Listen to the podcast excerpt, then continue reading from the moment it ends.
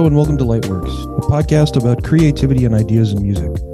Today we're talking to Stereo Mike. Stereo Mike is a good friend of mine and he currently lives in London. He's one of the key figures, I would say, in Greek hip hop. He was on Eurovision representing Greece in 2011. And he has an MTV EMA award. Uh, he's recorded three studio albums. Uh, just an all around really brilliant guy. He just recently finished his uh, PhD at the University of West London on uh, sampling. And yeah, we had a really great conversation. We talked about his history in the music business, his sort of history as an artist, and just also a little bit about his, you know, his research. You know, just finishing his PhD and what his dissertation about. And here it is. Hope you enjoy.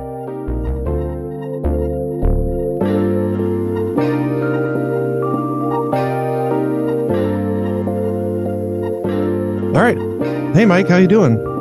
I'm really good, Zach. Thanks for having me on your show, on your yeah, podcast. No, no problem. Um, yeah, so let's just get right into it. Um, so uh, basically, you know, start from humble beginnings. You know, what was your sort of musical upbringing like? Like, how'd you get into not not just hip hop specifically, but um, just kind of music in general? I think, like many people, like you kind of owe it to your environment. I'm quite lucky. My parents were music lovers, uh, and they liked a lot of different stuff. So, uh, my mom is from Croatia. My dad's from Greece. I grew up in Greece mostly, um, and I think because they both worked in tourism, which is how they met, mm. uh, they traveled a lot and listened to a lot of different music. So they were into obviously a lot of rock and roll and the stuff people used to listen to in the 60s. Mm. Um, and you know a lot of British invasion stuff, which got me into the blues. And they had friends that would make them mixtapes of John Lee Hooker and people like that. So starting to connect why some of the you know British rock bands my dad liked, like the Animals and so forth, actually have the roots into John Lee Hooker, and they were effectively covering a lot of the uh, African American musicians that I really got into. Uh, I played piano as well and joined bands and because of the terrible uh, economic situation in Greece, we were left without uh, musical classes and musical support for all the shows we were doing mm. school.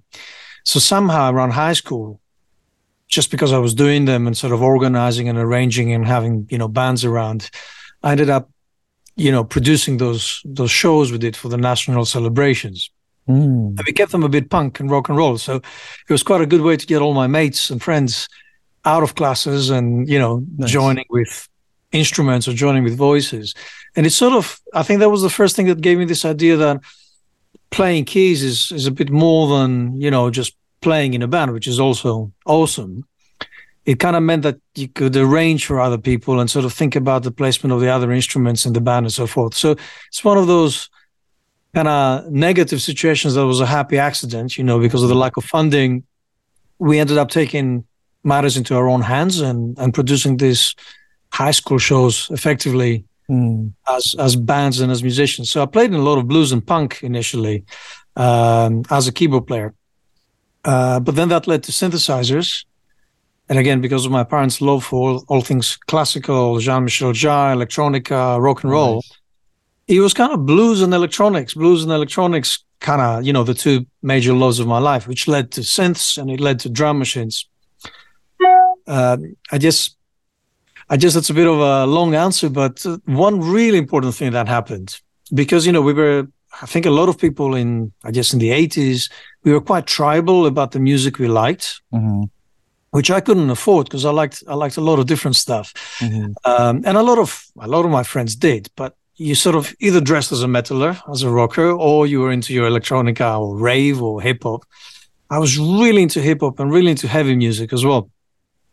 And then when the Beastie Boys, uh, well, they were releasing a lot of stuff that got, you know, kind of allowed me to like different musical styles at the same time. But I think mm-hmm. ill communication really mm-hmm. became the the the license, you know.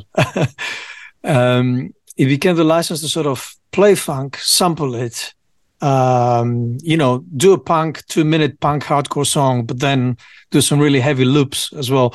And I think that sort of legitimized the, the that the stuff I liked was actually possible to do at the same time and possible to do on the same record. I think that was the beginning of you know, sort of a teenage mind kind of going, it's all good. I can do it. I can do all the sort of stuff I like. And I think those sort of loves of my life have continued to be sort of parallel streams ever since.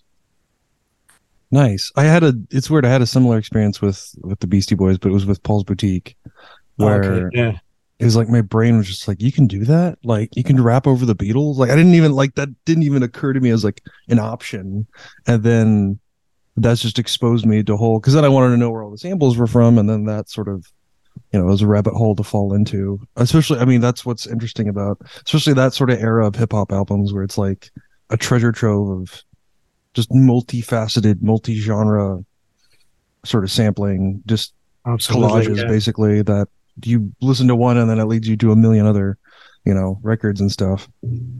It was also a, a kind of school of music Yeah. didn't necessarily up with. So, you know, the sort of Hmm. stuff we were taught by Tribe Called Quest, by De La Soul, by uh, the Beasties, by, I mean, Marley Marl. If you keep going, you know, once we started sort of sample searching and trying to understand pu- uh, Public Enemy, you know, Mhm. the, the absolute manifesto of 300 samples in a record, you know.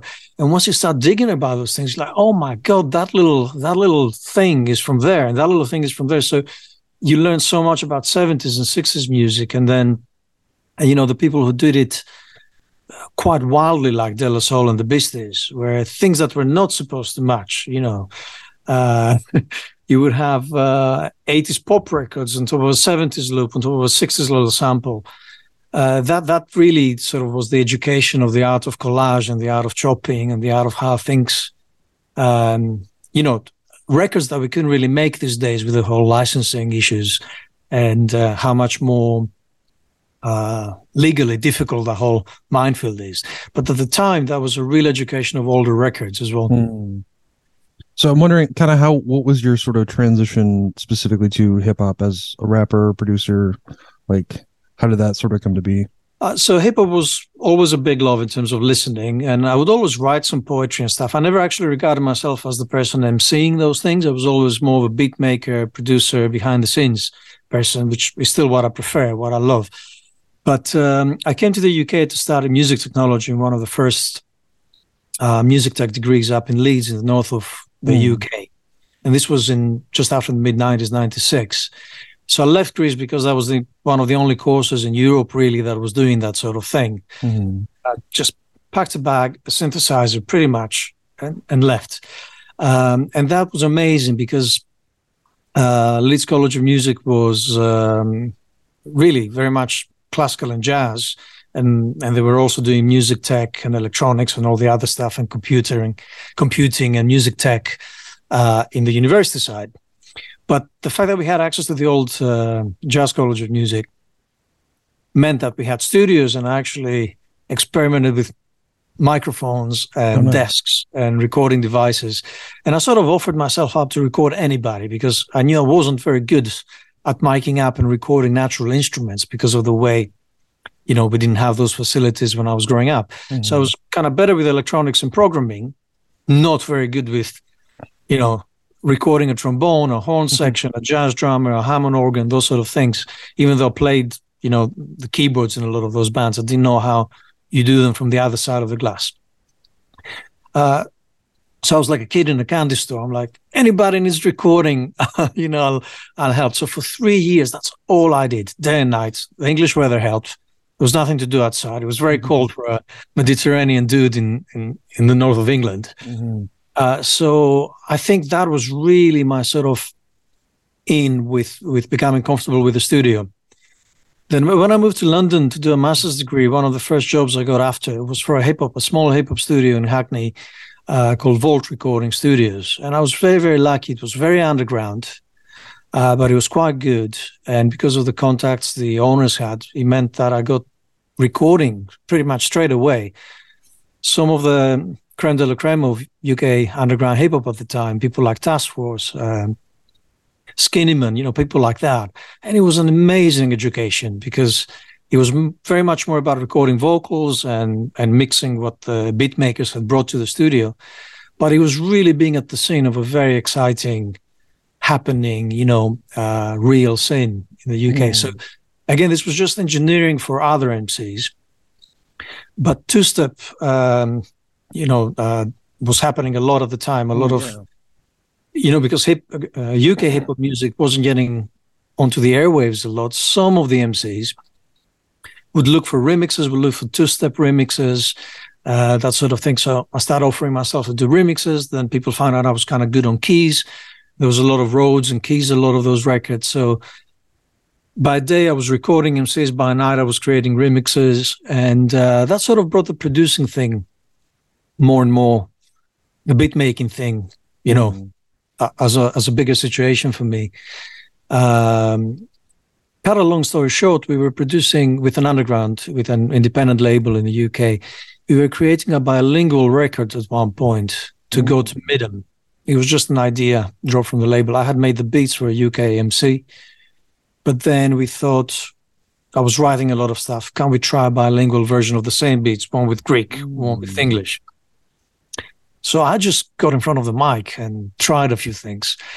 And then we got amazing feedback coming back from MIDEM. Uh, they really liked the Greek one, probably because it sounded, you know, a bit more unique, more mm-hmm. um, just different to what was happening at the time and it was an international scene. So when the label came back from MIDEM, they were like, "There's a lot of interest about this.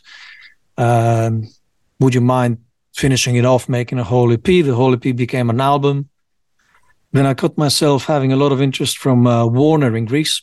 Wow. Right around the time uh, they fired, you know, about three thousand different A&Rs from around the globe, and Warner were, were cutting down. So when I finally sent them the album, they said, "The album is great I just lost my job.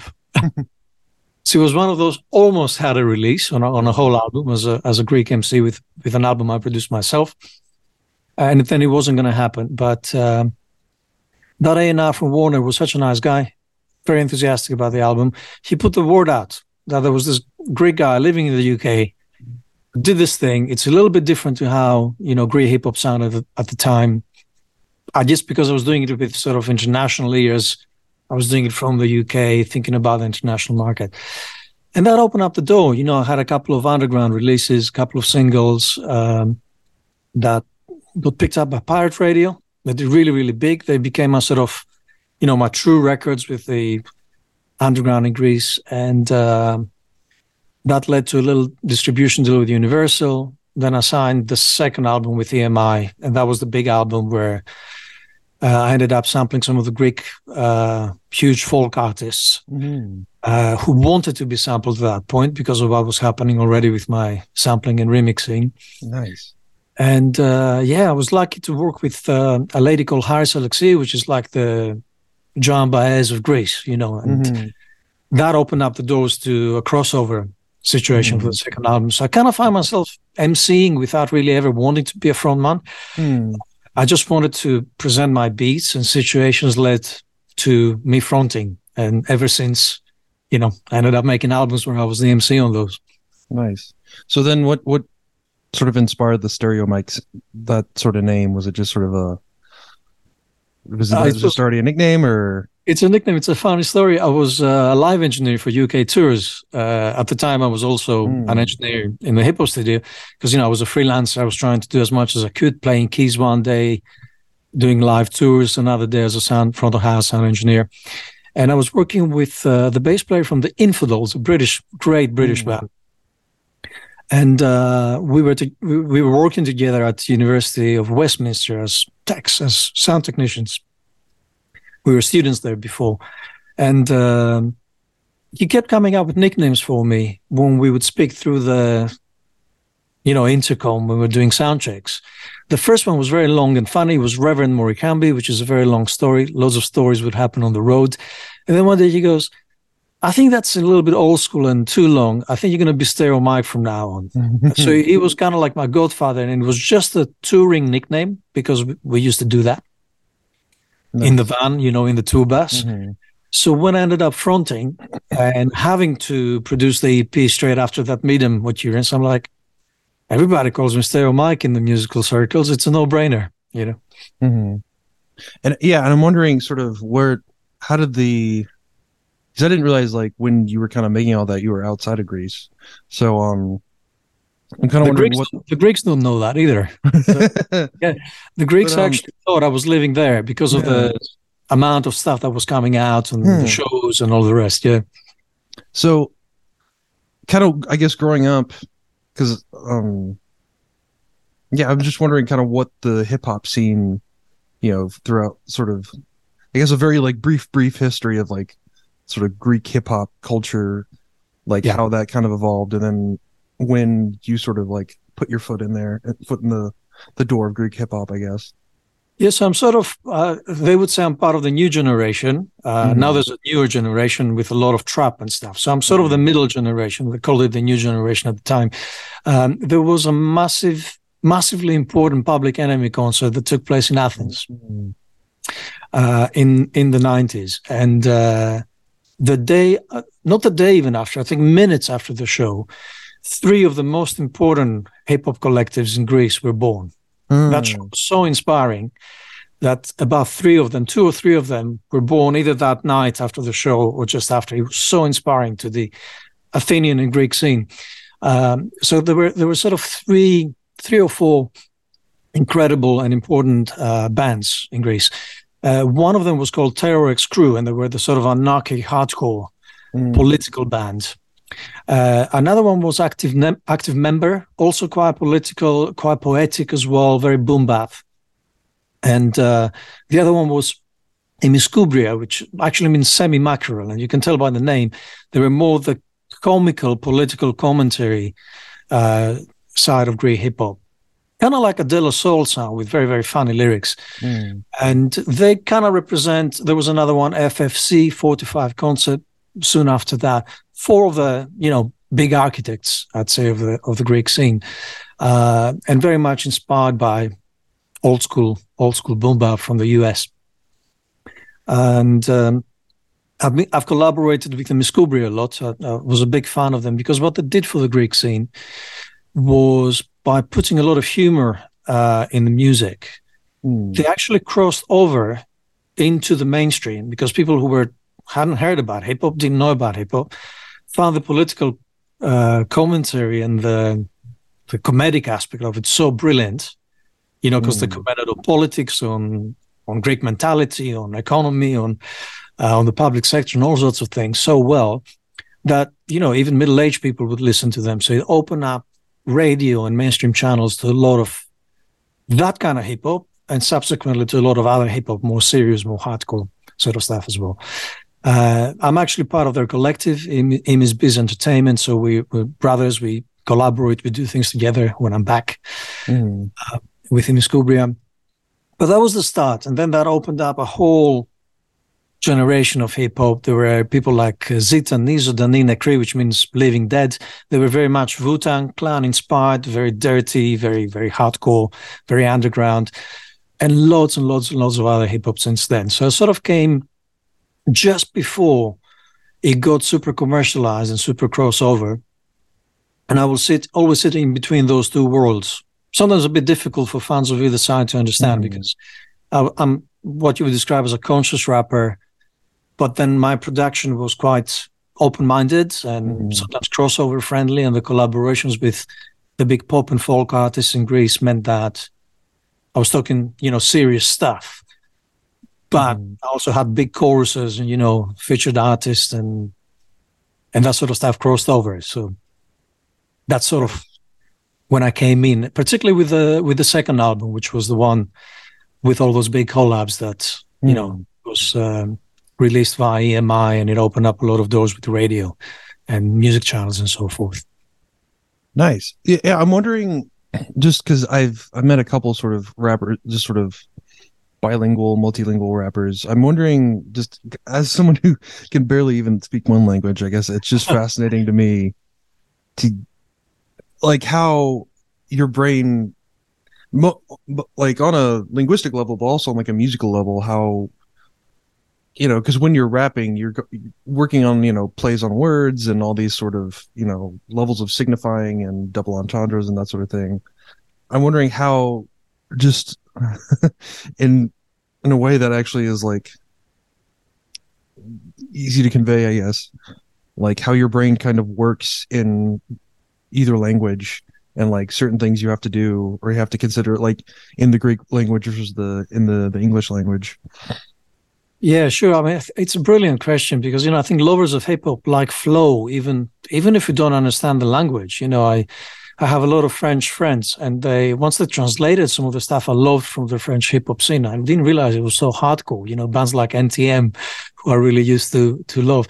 So I I grew up listening to a lot of French hip hop. I thought the flow was amazing, but I don't speak French, and in some ways, uh, same with American hip hop. You know, there were, there was a lot of hip hop where once I understood it better, some of it I was less of a fan. You know, I just mm. loved the flow, but not necessarily um, the topics in some of the cases. Mm. You know? So um, I think so. So that's one of the things you you can listen to flow in that sort of rhythmical way, and uh, what we do with vowels, what we do with consonants, um, and that in a way sometimes the ignorance of not knowing a language can allow you to listen to the musicality of the of the flow. Um, so you know, I grew up speaking Greek and Croatian, and then English. English came on top of that. Croatia has a fantastic hip hop scene, by the way, as well. Mm.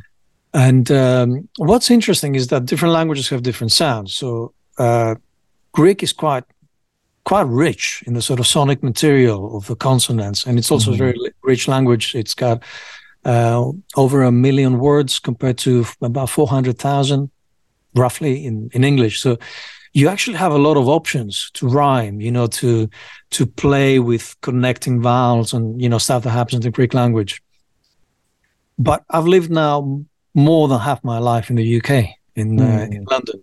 So you know when you, you probably know I'm also an academic and I write about these things. I think in English when I think academically, um, and I talk in English more than I talk in Greek most of the time. But I, I still have an accent because you know the way the way your formants and your mouth muscles form. It's really about all that happens up to about five years of age.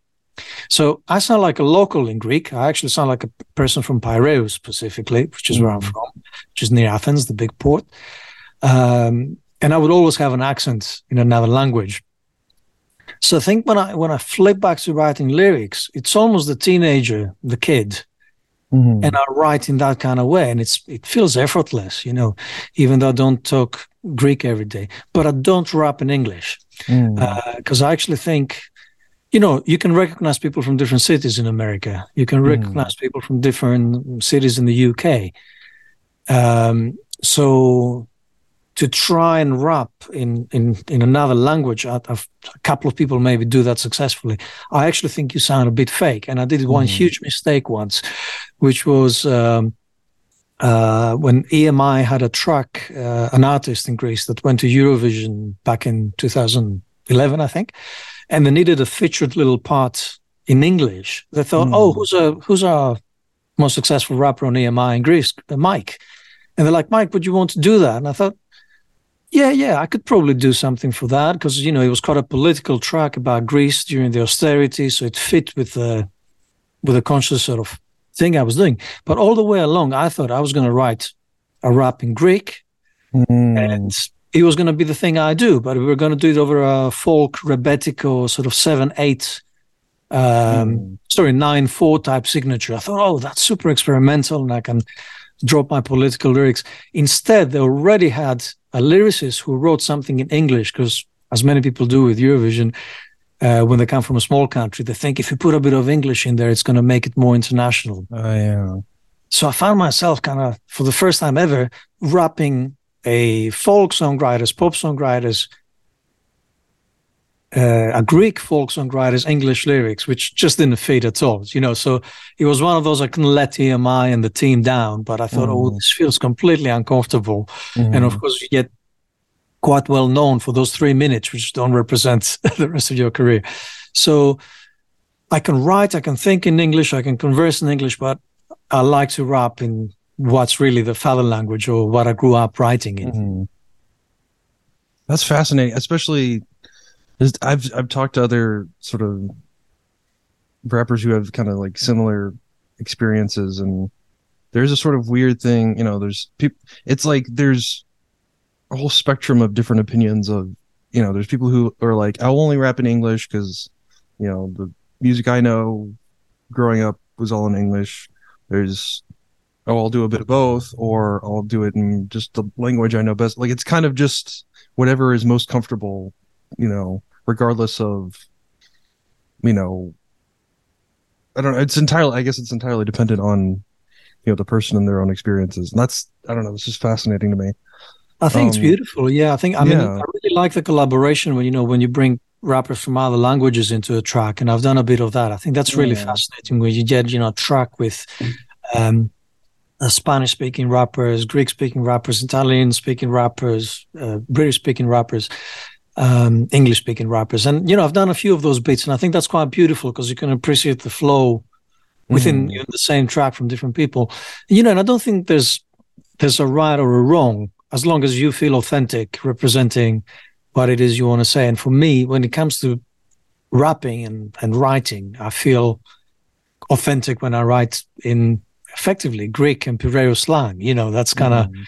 that's kind of the experience of the time I got into into Greek hip hop and how I understood it and how I started writing. But what's interesting is you can get inspired from hip hop in other languages mm-hmm. and then write in another language. You know, so a lot of the techniques, a lot of the stuff we we like and study, you know, the greats. Uh, you hear them in other languages and you go, "That's a brilliant idea," you know. So not biting lyrics, but techniques, getting inspired by uh, compound syllables and oh how would i do that in greek? And that's i think where it gets really fascinating. It's like oh wow i could do that with the greek language and then flip it completely and do something else with those consonants and those words. So it's quite nice to be inspired by other languages from the flow of them and then do it in another one. Totally. Yeah it's funny. So when i first moved to the uk uh, from the states i was going to a lot of like local hip-hop shows. And there's also a decent you know beyond just like uk hip-hop there's a decent sort of Spanish hip hop scene in Bristol, at least. Um, and just because I wasn't used to kind of the local either accent or slang or whatever here, it was very confusing because I was like, I understand this, and I know a little bit of Spanish, not a lot. Um, but I understood the Spanish rappers way more than the yeah. the the British rappers who were speaking supposedly like the same language as me, and I was like, what? It was a complete it it's broke my brain because I was like, wait. And nowadays, you know, I've been here for a few years, and you know, I kind of have become accustomed to kind of the yeah the the flows and sort of the culture here. But yeah, that was a huge culture shock. Just being like, I know I speak the same language as them, but I really don't feel like I do.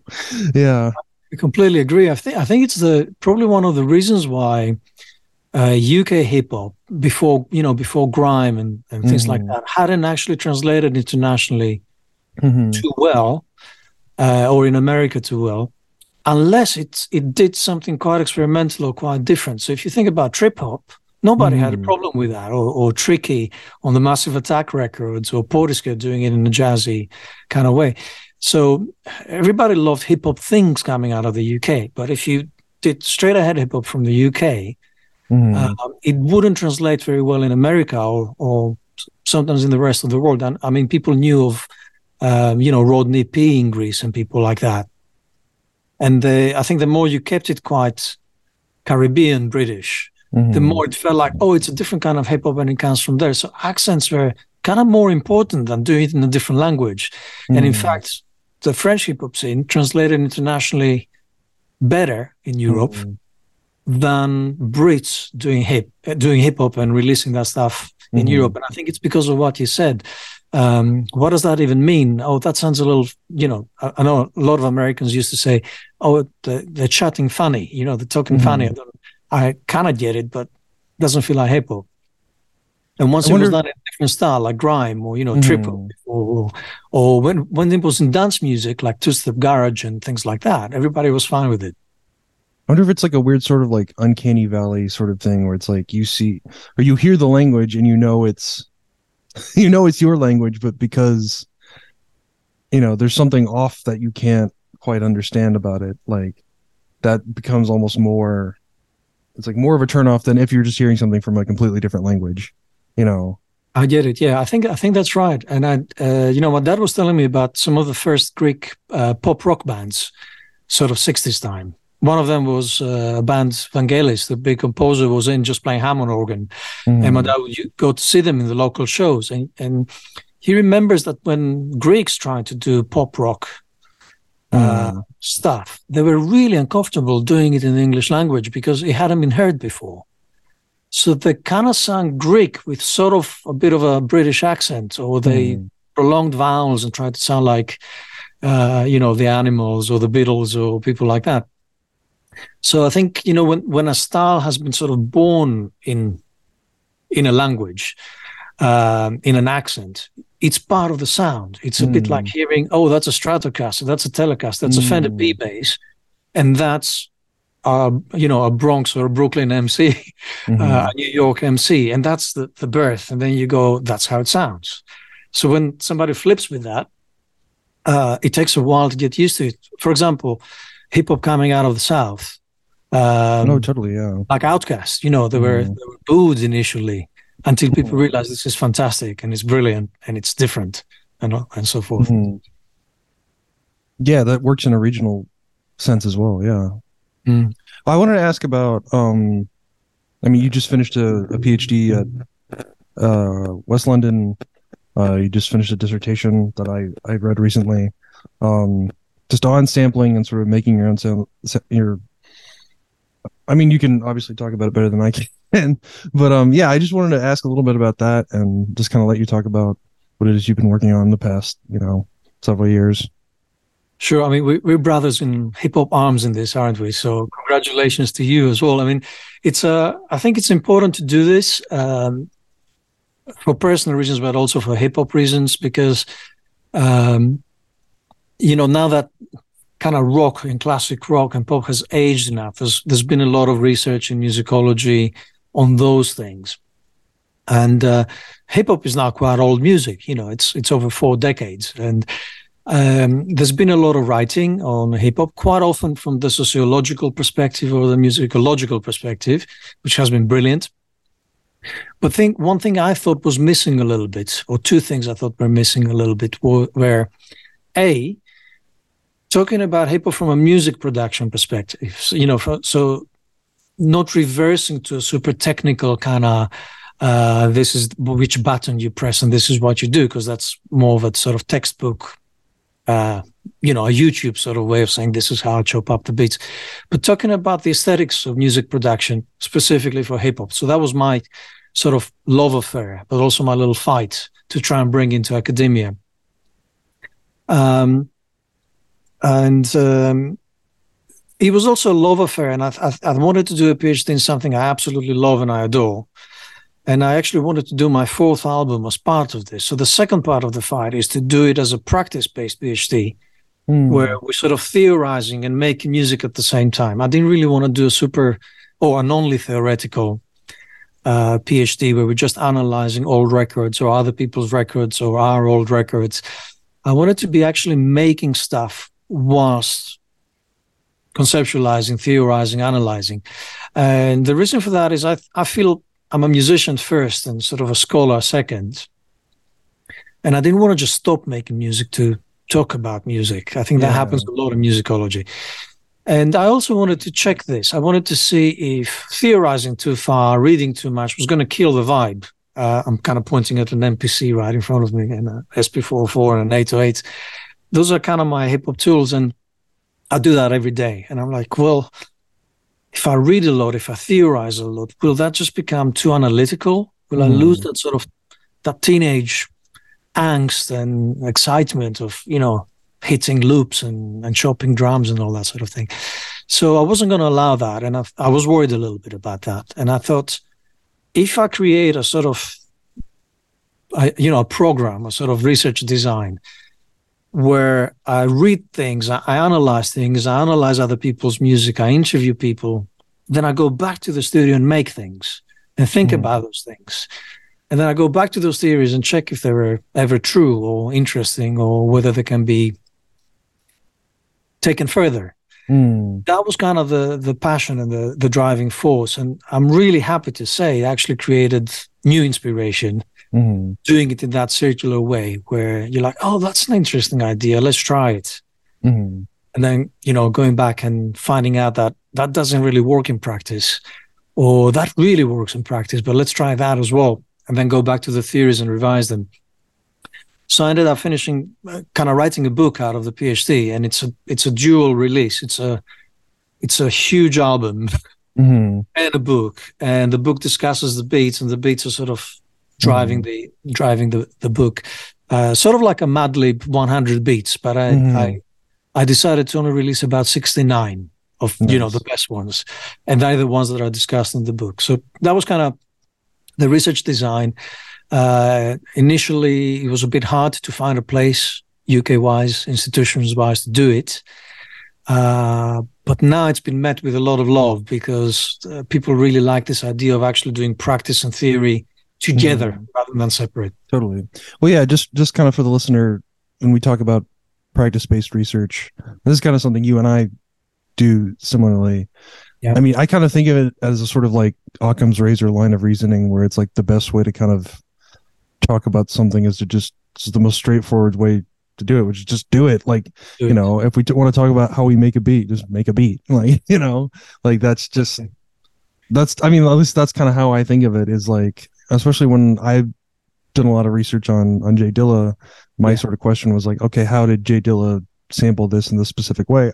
Well, just sit down and figure out and see how close I can get, you know, and just make a beat myself. And, you know, like that's kind of, that's kind of what, you know, the basic gist of what we're, we're talking about is to sort of like, absolutely. It's yeah, a very creative, you know, creative approach, I guess. Yeah, it's it's putting theory to the test. You know, I remember mm-hmm. watching you in in many conferences, but the last one in Sweden, in Stockholm, mm-hmm. you did you, you were sort of analyzing techniques by Madlib and Jay Dilla, and you showed up in an SP404 and did them.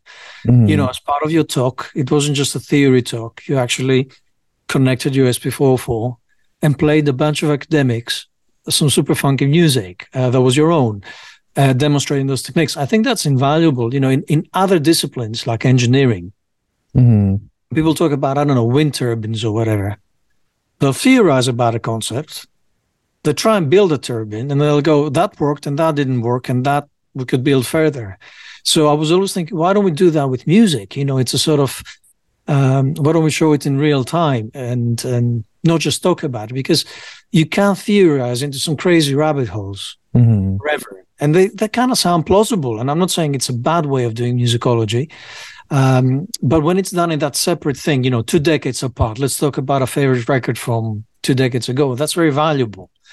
But when we talk about ongoing practice, it's a bit like um, a science or an engineering type of research where we go, does that work? Does that sound nice? You know, in my case, it was about creating mini records to sample and looking at the aesthetics of why do certain things sound wicked and amazing? Why do certain things sound a bit lame?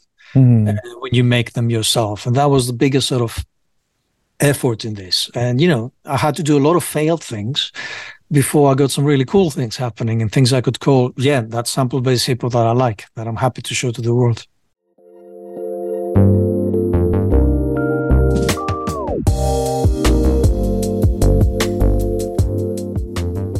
All right, that was my conversation with with Mike Stereo Mike uh, yeah, that's really, really great conversation. Really, really great guy.